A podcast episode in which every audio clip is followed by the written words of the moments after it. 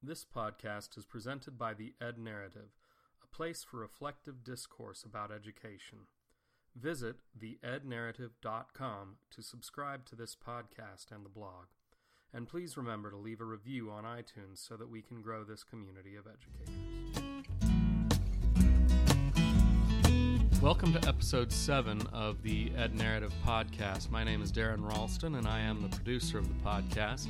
This time we've got Zaretta Hammond in to talk with us, and uh, it's a really good conversation.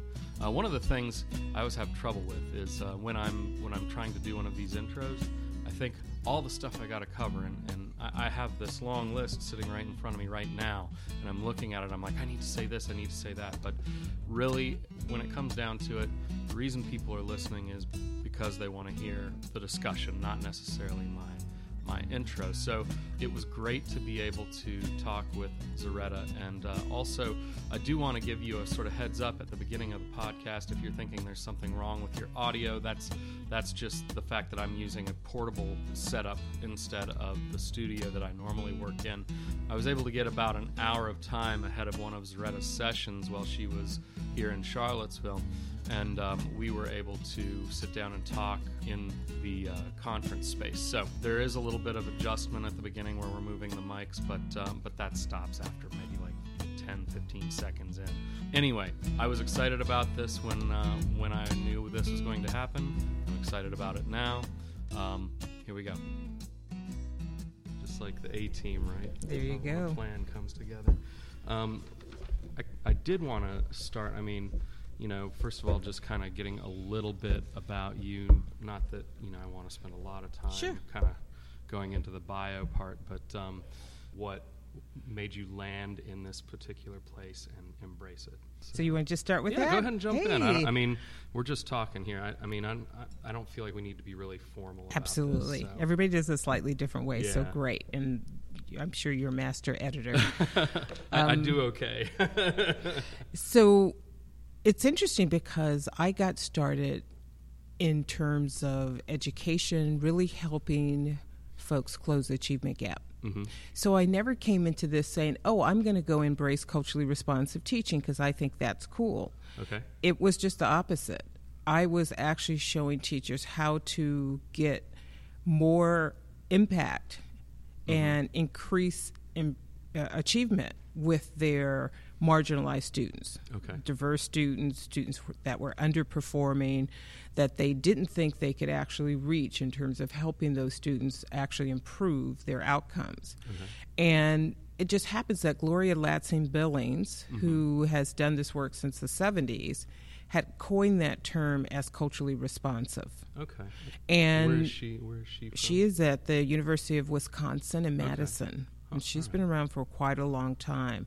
So it's not a new thing, even though it's gotten kind of a resurgence in popularity. Mm-hmm. So my work has always revolved around that practice. It's never something that I've called it, right? I, we're right. coming in to do culturally responsive yep. teaching. Right. Sit down, everybody. Absolutely. Yeah. Instead, what I say is we're going to actually improve your students' okay. outcomes. So instruction is always at the center mm-hmm. because it's not a thing. It's not a package. It's it's really I say a mindset yeah. moves, and capacity.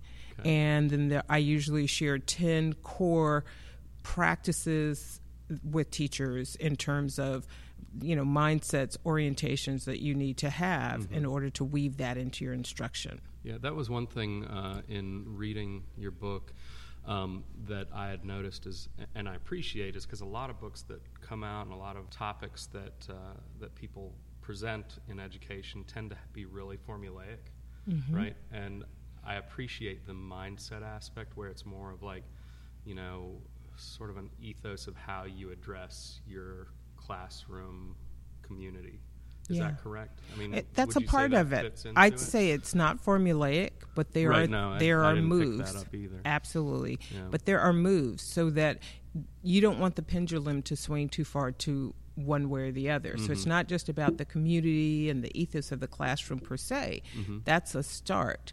But there are certain instructional moves to mm-hmm. actually get students to process information right. in more robust ways because that's a lot of time what teachers find I can't get the student to really think deeply. Mm-hmm. It's not that you're doing anything special because the student is black or poor or uh, you know an english learner mm-hmm. you're doing it because you're actually trying to capitalize on the student's neural pathways right. the way that they're processing information culture is a lens into that so when the teacher incorporates some of those um, particular ways of processing information into instruction it, it's good for every student you're not doing it to a particular student right. like they're special and I have to do this because this is the only way that you can yeah, understand. Right. So it's not like a pull out thing or anything not like at that. all. It's okay.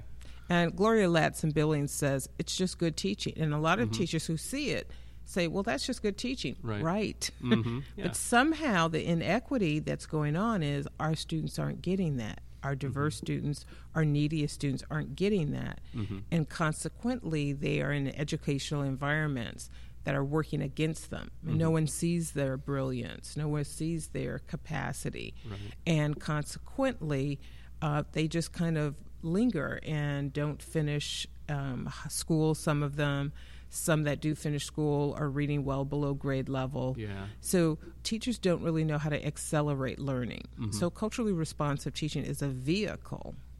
And the reality is, it's good for all kids. Right. Yeah.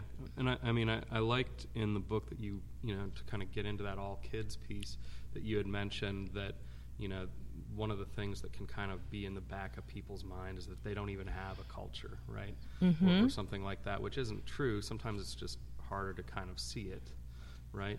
Um, and and I feel like listening to what you were just saying about it's good teaching. Um, there's a lot of moving parts in good teaching. That's right. right. And um, that piece about the implicit bias, how does that figure into you know like those good teaching practices? Is that sort of like some static that butts up against it sometimes, or how would you sort of categorize? That's a really good word. Uh, here's the way that I characterize it. Why we want to pay attention to that. Uh-huh. Implicit bias or deficit thinking is the way I like to orient that. So you would say those are synonyms? I no, I would say they are two different things. Oh, okay. Implicit right. bias is usually what an individual has. And okay. deficit thinking is the shared thinking about a particular group's capacity status oh, okay. that we adopt. Everybody thinks that. And sort of the stereotyping aspect, and it's even beyond stereotyping, beyond okay. right? And I talk about it in the book right. in chapter four. What, what is deficit thinking? Mm-hmm. Because it is kind of like you know, it's the water we swim in.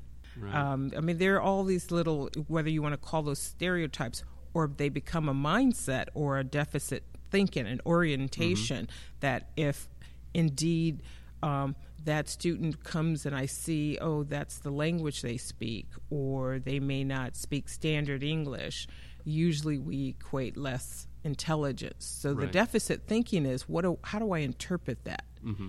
And consequently, my instructional decisions will flow from whatever this deficit is. Right. If I don't think the kids are capable, I really won't do any higher order thinking because I've already decided they're not capable of it. Right, and so why go there and use our time up for. Absolutely, yeah. and that's the problem with deficit thinking. Right. So, part of what you have to be able to do is help teachers shift that so they can open themselves to say, oh, wow, the student actually comes with some um, assets, some intelligence that I didn't see before how do I see that? Mm-hmm. And so the difference between implicit bias is not just, well, I have a negative view of those people.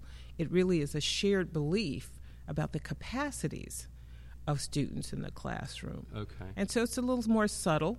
Um, it's a little more kind of the group thinks this, mm-hmm. right? A school right. can think this, or you might hear it coming from um, even a central office sometimes, yeah. right? Our low kids, right? Right? Yeah. Our poor kids. Yeah. And consequently, that view is we dumb down the curriculum for mm-hmm. them because our expectations and, are pretty low. Yeah, so you're holding back some of it from that mm-hmm. group, which, yeah. Um, the, uh, the thing that I, I enjoyed reading about in, um, I think it might have been that same chapter that you were talking about just now, uh, chapter four, uh, was when you had talked about a teacher you'd had who gave you the Dunbar poem mm-hmm. and um, how he had come to a point where he was, you know, able to manage that part of, you know, his educational practice, right? I, I mean, I don't know the whole story. I only know what was written, but, um, you know, I've, I've found from when I was in the classroom that, you know, I was an English teacher. And so, you know, when you deal with texts like, you know, for example, To Kill a Mockingbird, and you get into those strong issues, right? And, you know, how you present the information and how can you do it safely without it, you know, all of those mm-hmm. things that you can perceive as pitfalls, right? Um, run right up against that, um, you know, that bias, right? So, um, how, as far as mediating that piece, how does one kind of start on that process? Oh wow! Do yeah, we have That's a big that question. Now, I, it is. I actually, I actually do a workshop teaching racially sensitive literature, and th- and this is what's really interesting. That's not necessarily culturally responsive practices, right? Okay. But because things touch on culture or race or racial politics, we have or equity, mm-hmm. we have a tendency to put them all to together. Absolutely. Yeah. Okay. And consequently, it gets a little muddled for teachers. Mm-hmm. So, teaching racially sensitive literature, um, you may not be teaching in a culturally responsive way, but you still may teach that book because it's mm-hmm. on the required list. Right. So you still have to set up not just safety in the classroom. I think sometimes that's a, a misnomer. You have to get comfortable with your discomfort and the teacher has to do a lot of work in uh, helping students not get triggered by certain words. Right. So, really, kind of before you're reading the literature, having discussion about how will we treat this word. Mm-hmm. So, if it's the N word, right, are you going to say it or not say right. it? And if you and are, what are the terms under which you can? Absolutely. Yeah. And it is not a license for now we're running down the hall saying the N word right. because we're studying yeah. that, right? Yeah. I've could We're tell you horror it. stories. And therefore, I've gotten licensed, right. and you hear white kids just using it, and it's like, well, it's in it's in our unit. Um. So being able to, as a teacher, know how will I handle that. So you mm-hmm. actually have to do that work yourself in terms mm-hmm. of does this make me nervous? You right. can't create a safe space if you're not feeling safe. Right. And most of our white teachers have not had the uh, experience of having to think through how they'll talk about those. So mm-hmm. it's not until they come up on To Kill a Mockingbird right. that yeah. now I'm confronted because now I have to do now something with to. it yeah. without uh, building that stamina to actually talk about that. So that becomes, I think, a really uh, important piece. So you have to kind of prepare yourself. Mm-hmm. Then you have to have some time before students are ever going to get into the text. Like in two weeks, we're going to be doing To Kill a Mockingbird. All right, so you've got two weeks to prepare. Mm-hmm. And so you're going to actually start to work up to that. It could be looking at some historical context. Um, when I teach a course that I teach, we actually do a history of the N word. Okay. So students to actually see where it comes from. Mm-hmm. You know, a lot of exposures just kind of how are they using it right now mm-hmm. young people like well i hear it in songs i yep. hear people saying it why can't i say it right. so they just get into the sensitivity of that then you also have to be sensitive to your uh, students of color that are in the room yeah. and really honor them and lift them up so that they are feeling safe so right. that it's not on the on the backs of their social emotional well-being that people are having these conversations. So there's so many layers. And i tell teachers to buddy up right? Buddy up. This is not the first time someone's taught this. Yeah especially new teachers. I know oh, the yeah. first year i was in the classroom and i was teaching it you know i got blindsided by a couple things i hadn't anticipated. Absolutely. But then the next year it didn't didn't happen nearly as much. Absolutely. Three, so. But the reality is, every English department is going to teach some type of literature. Yeah. There should be the playbook. Mm-hmm. There should be something that someone teaches, yeah, hands true. to you.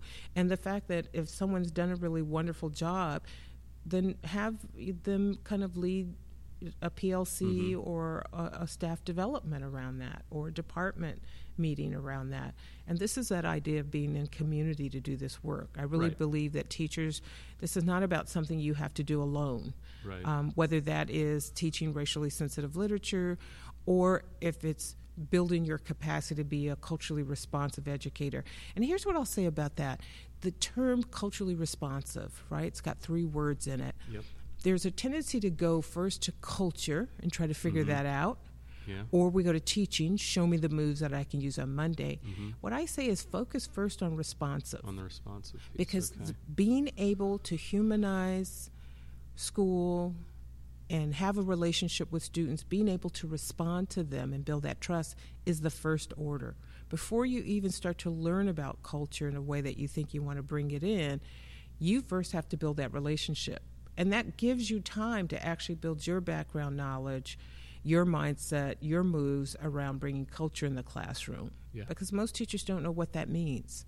Sounds good, but they don't know what it means. Right. So I think first, building that relationship across trust, getting students to actually understand that you're on their side particularly across difference. Right. I, I, know from my experience, once you get to that point, there's this strange sort of shift in alignment in the classroom where, you know, if something comes up, they're like, I can't believe they're doing that to you, right? To the teacher, mm-hmm. right? Like, no, don't worry, we got your back. And Absolutely. it's like, it's a totally different experience than when you come in and you're just kind of, you're like, okay, there they are and here I am. Absolutely. And then eventually when you get to that point like you're talking about, you've gotten that trust, it's like here we are. And and I think this is absolutely the idea of the warm demander stance. Right. So that there's so many pieces of this work to work on before we get into how do I bring culture into my instruction? Because teachers get enamored with that. They think, oh, that's the thing. But the real thing is a different relationship with the students. And in my book, I talk about this as a learning partnership. Right. How do you get in partnership with students? And not just being friendly, but I got your back. Right. I see you're struggling with reading, or I see you struggling with math or mm-hmm. algebra. All right, I got you. We're going to pick a target. In the next three weeks, we're going to work to cover that, to actually get you where you understand that content or you can do mm-hmm. that move. Right. And it doesn't mean that you, the teacher, are doing most of the heavy lifting. Right. It's, it means that you are going to support the student in doing a new thing. Mm-hmm. And that really is it. When you can get the student to see, oh, if I change this part, then I see a result. And it yeah. means the student is paying attention a different way. Right, getting them to, I like that sort of idea of that, that play where you can like pull something here and watch it move over there and then you move that other thing until you can kind of realize just how much you're able to manipulate absolutely some, some concept now what's right? really interesting about that is that doesn't sound sexy no. but that's at the core of culturally responsive right. teaching okay. is that i am yeah. getting you to respond and i'm going to use some other frames of reference some other cognitive hooks that will get you to see how if you pull on this, that will shift. Mm-hmm. But the mm-hmm. thing I need you to pay attention to is the pulling and the shifting. Right, yeah. Not on the thing that just was a, a cognitive hook. Oh, right. you know, it's like using a metaphor right. or contextualizing the content around something that the student is familiar with so that it would give them some schema to say, oh, I get this. And then they can adjust their learning moves mm-hmm. within that. So getting teachers to really understand it's not me just kind of mentioning random factoids about Africa right. or Mexico. Way, Absolutely. happened one time. And, yeah, yeah it, or yeah. in math, you know, ancient Egypt, you know, they count it with an abacus. I, I mean, but I see that, right, and right. people think, oh, then I'm being culturally responsive. It is so. It's more complex, not to the point where it's complicated. Right. But the idea that you're layering on things, and the real goal is to get the student to regain some sense of natural confidence. Mm-hmm. That because we live in a society that has inequity by design, is eroded. So this mm-hmm. is the countermeasure, right? It's almost the antidote to push right. back on. But the first part of that is the responsive. So, um, what you were saying earlier, you were talking about introducing culture into it, right? Um, because it, at the same time, it also sounded like taking that that trust and that responsive piece should sort of prefigure culture being there already. Am I am I off base there? I think it, it's not so much off base, but I think we. Um, we misunderstand how we're bringing it in. The way that I talk about bringing in the culture part is classrooms already are oriented toward an individualistic culture. Right. And yeah, I remember so the table you had. absolutely, and getting people to see two thirds of the world are collectivists. Mm-hmm. And what I think is challenging for a lot of teachers, they don't know what that means because in America, we are very individualistic. Yeah. We don't learn a lot about the rest of the world, and therefore don't navigate between that. And so, right. don't really understand what does that mean when you use that word. So, this is probably one of the most frequent questions I get. What okay. is this collectivism? So, right. really helping people understand the nuances.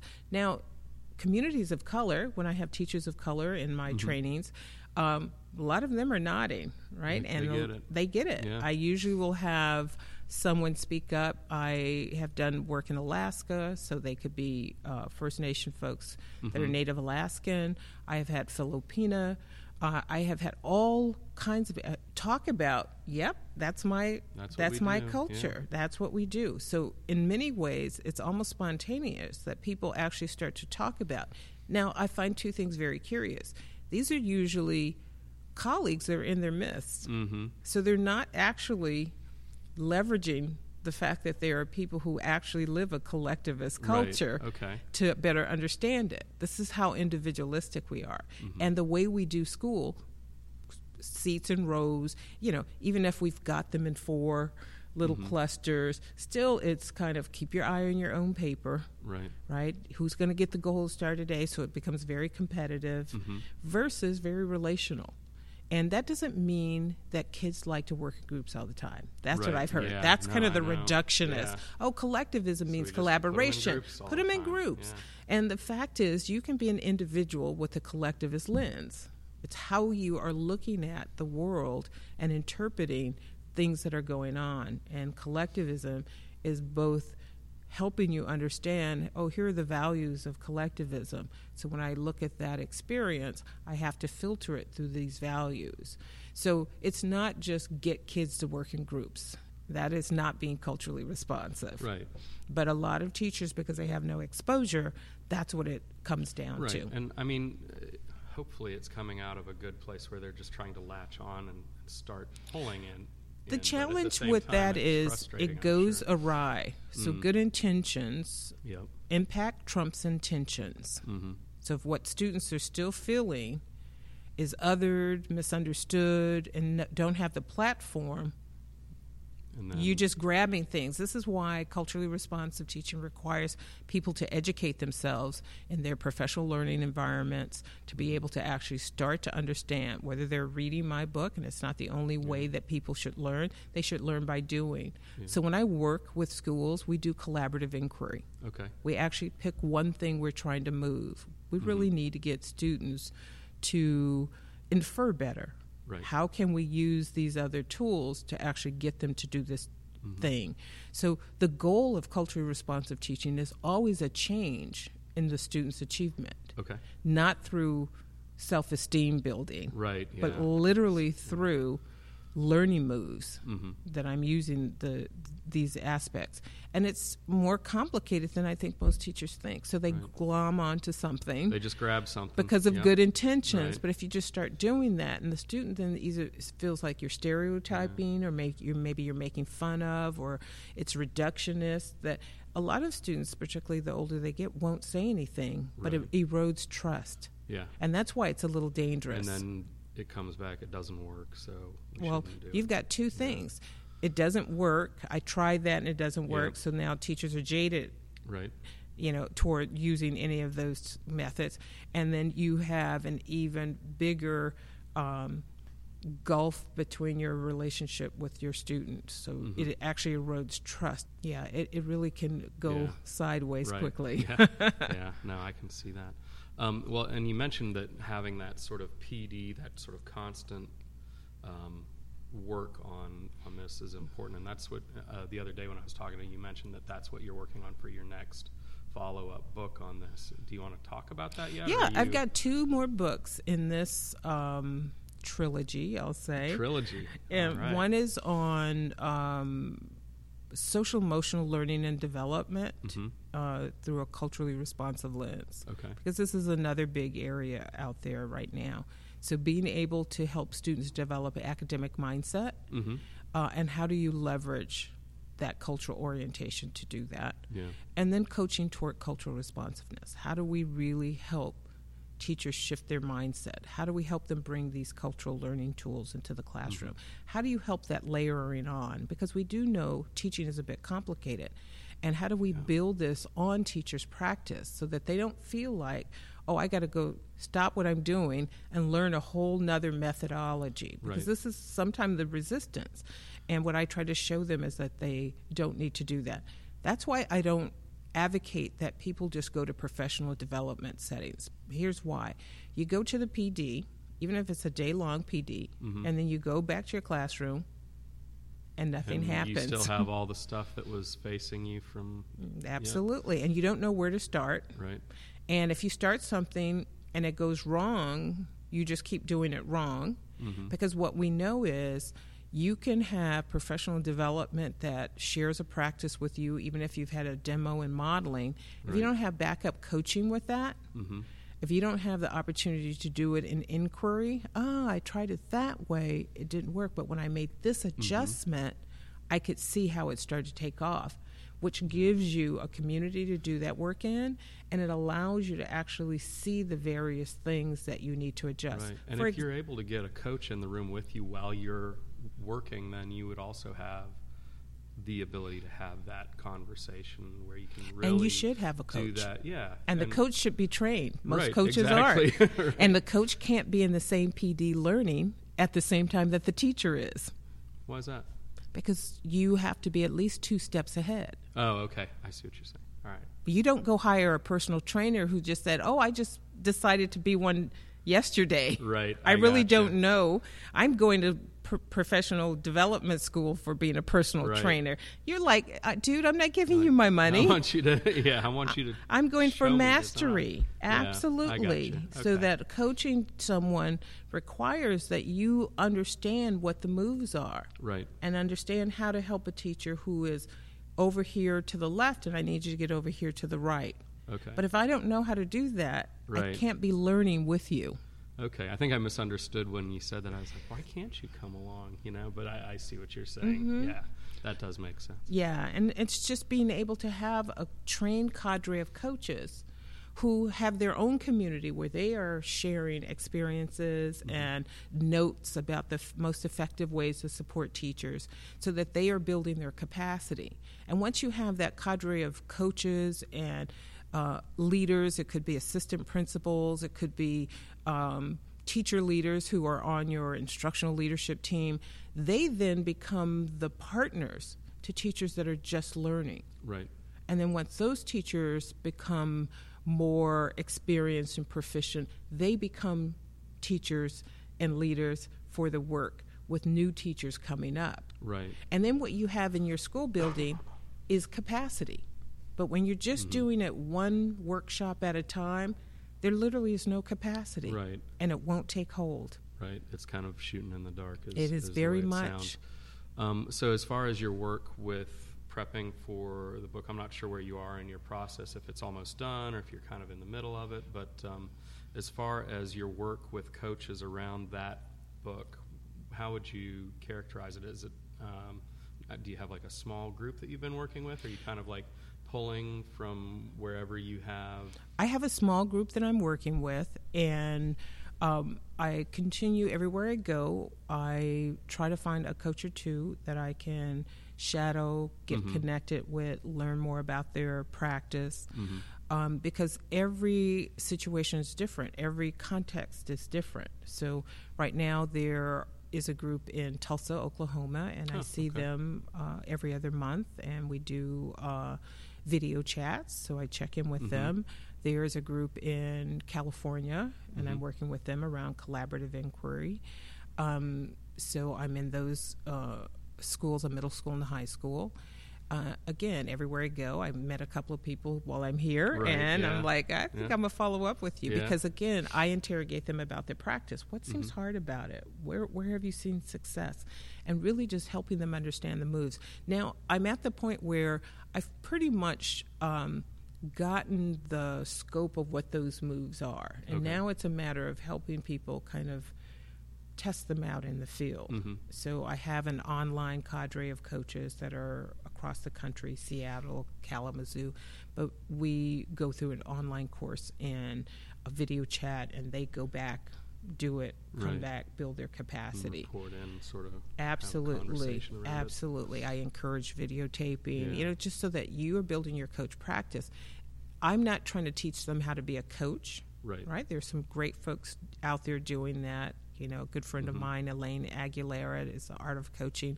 People have taken up her work. Yeah, we and did a podcast around some of her work. Too, absolutely, so. and so building that foundation around something like that gives you solid coaching chops. Mm-hmm. What I try to bring in is if you're wanting to move teachers toward being more responsive. Right. How do what are the specific aspects of being more culturally responsive mm-hmm. you're going to need to move them toward? Right. And how do you leverage your coaching tools so that you have a few more specific tools in your toolkit? Just like right. every job doesn't um, simply require a hammer or a wrench, right? right? That yeah. sometimes you I need pliers. that I work with, he says, uh, if you only have a hammer, everything you see looks like a nail. A nail, absolutely. Yeah. And so again, yeah. what I'm trying to do is there are always some specialized tools. You may not use mm-hmm. them all the time, but you know, in, mm-hmm. in a toolkit, you can open that uh, box up and see, oh wow, what's this little doodad here, yeah, right? right? Oh, that do- wow, they have a thing for that. Mm-hmm. That's what I envision the tools around coaching yeah. for cultural well, responsiveness. I know that um, Lars, I'm sure you've gotten to know Lars uh, while you've been here and maybe before. Um, he's he's done a few things where he's introduced different types of observation tools to help mm-hmm. kind of, you know, um, I don't want to say diagnose, but I can't think of a better word. Sort of what's going on mm-hmm. within a classroom. You know, there's a teacher who's met with him, and he'll say, um, "Well, it sounds like there's there might be something else going on here. Do you mind if I come in?" and and then he'll go through and, and, and use some of those those tools for observation so that the observation isn't just you know about the teacher or about a couple of those problem kids. It's it's more uh, sort of whole picture around one concept that absolutely you know, that figures into and here's the other about. thing that you, when you're going into the classroom you have to think about and these are related but don't you know we don't usually think about them. How are you using time? Yeah what are the time routines the, you have? Oh my it's God, big. time is huge. So that what we know is if you're actually going to build a practice in your classroom where you're teaching from this this you know approach, you're teaching with this integrated into your practice, then you're thinking about all of those things because mm-hmm. you may have to give more time to make sure students are having instructional conversation. Right. You may think about what's the feedback loop. Mm-hmm right now a lot of teachers don't have space to give feedback to their students. Yeah, I know. It's one of the, we actually had another um, session where we were looking at some visible learning things around feedback mm-hmm. and really just kind of close up how does effective feedback function and it's just it is very hard it is time consuming so. it requires structures and it requires routines so you don't always have to think mm-hmm. about it there should be a routine, a process. Right. But when you help students become the leaders of their own learning, then you involve them actively in that. So it's mm-hmm. not the teacher's burden it becomes we again. It becomes we, and that mm-hmm. the students actually have skills. Mm-hmm. That part of the work the teacher has to do is develop students' capacity. We have to get them ready for rigor. Mm-hmm. That's why the framework that I created was not right. called culturally responsive framework. Right. It's called the goal is to get students ready for rigor because inequity by design mm-hmm. continues to underdevelop their capacity. Mm-hmm. Yeah. So we're using this to actually get them ready to take that on for themselves rather than over scaffold or spoon feed them or to do the right. things that have led to the kind of dependent learning we have. So uh, we are at 804 um, and I want to make sure that you know if there was anything that you wanted to cover that um, that we haven't touched on yet that uh, you have a chance to do that. I mean I know we've got the wide world open to us here, but you know um, I think the main thing I want to um, really highlight is this is really about helping students improve their information processing skills. Right. And there are a lot of things out there that you can bring in once you understand kind of the criteria for what makes something culturally responsive, then you might see that there are things you actually have in your classroom. There are things you're actually doing mm-hmm. that would fit into that. It doesn't have to always mention race, it always doesn't have to mention culture to be something that you can repurpose mm-hmm. to be more responsive to students. I always ask teachers to think about what they can keep doing because it's getting positive impact mm-hmm. in learning. Think about what they need to stop doing. We know this is actually having a detrimental effect right. before they start thinking about what to start doing. Too mm-hmm. often we just start things. Right and we discard things or we layer it on. So we just have to be more reflective. Mm-hmm. We have to learn what those elements are, and I think that's where you all are positioned really nicely. You start to do that. Yeah. You know, that thinking mm-hmm. at this deeper level. The ground in many ways has been tilled. Mm-hmm. Um, so being able to have teachers be more reflective in their practice and not just kind of make it about strategies right. or the What's flavor of the day. That's yeah. what it is. And yeah. so I had that experience yesterday a little bit. Oh, yeah? You know, just teachers, you know, what how do I do that? What's the strategy oh, yeah. for that? Tell me how to do it right now so I can do it. Absolutely. Show me how that works. Mm-hmm. Do we have video of that? Because if I showed you a video of what's happening in a second grade classroom around a teacher building academic mindset, that would not be all of what culturally responsive teaching is. Well, and it would differ by the classroom makeup and by Absolutely. the students as well, from from the way I understand it. That's um, right, and this is back to the analogy of the blind man, the blind man filling and, the yeah. elephant. Yep. Um, and this is why it is so important to bring teachers together as part of kind of a professional learning process, not just PD sessions. Right. Right. PD sessions one and done. That's kind of how they tend to, yes. work out. And no, I, I mean, I think I like that you have incorporated that coaching piece because I think a lot of times that gets kind of left out of any sort of you know mindset or, or approach towards education. Absolutely. Often because it does need to be continuous if you're going to make it stick. Absolutely. So. And it's not because teachers don't know what they're doing. Teachers are skilled and we have to honor them for their mm-hmm. knowledge. It's that we all get better when we're doing it together. Yep. Yep. Well, great. So, how did we do? You think? Uh, I think we did good. This was a good conversation. Good. Yeah, I, have I've enjoyed it. Yeah. I'm glad that uh, we were able to do this. Me too. I appreciate it. Me too. So, well, thanks a lot. You're welcome. Man, that flew by. That was a good conversation with uh, Zaretta. I was really glad that she was able to find the time when authors come into town. Usually, uh, you know, they have such a packed schedule that it's hard to uh, really have them find any spare moments. Um, but she came in an hour ahead of her uh, day long session. I can only imagine how, how exhausted she must have been afterwards but it was a good uh, good opportunity to get some more clarity around what uh, culturally responsive teaching is, as well as uh, her vision of how this can really provide some structure for teachers to embrace this uh, this way of teaching. So make sure you visit theednarrative.com, and that's all I got. Catch you later. Bye.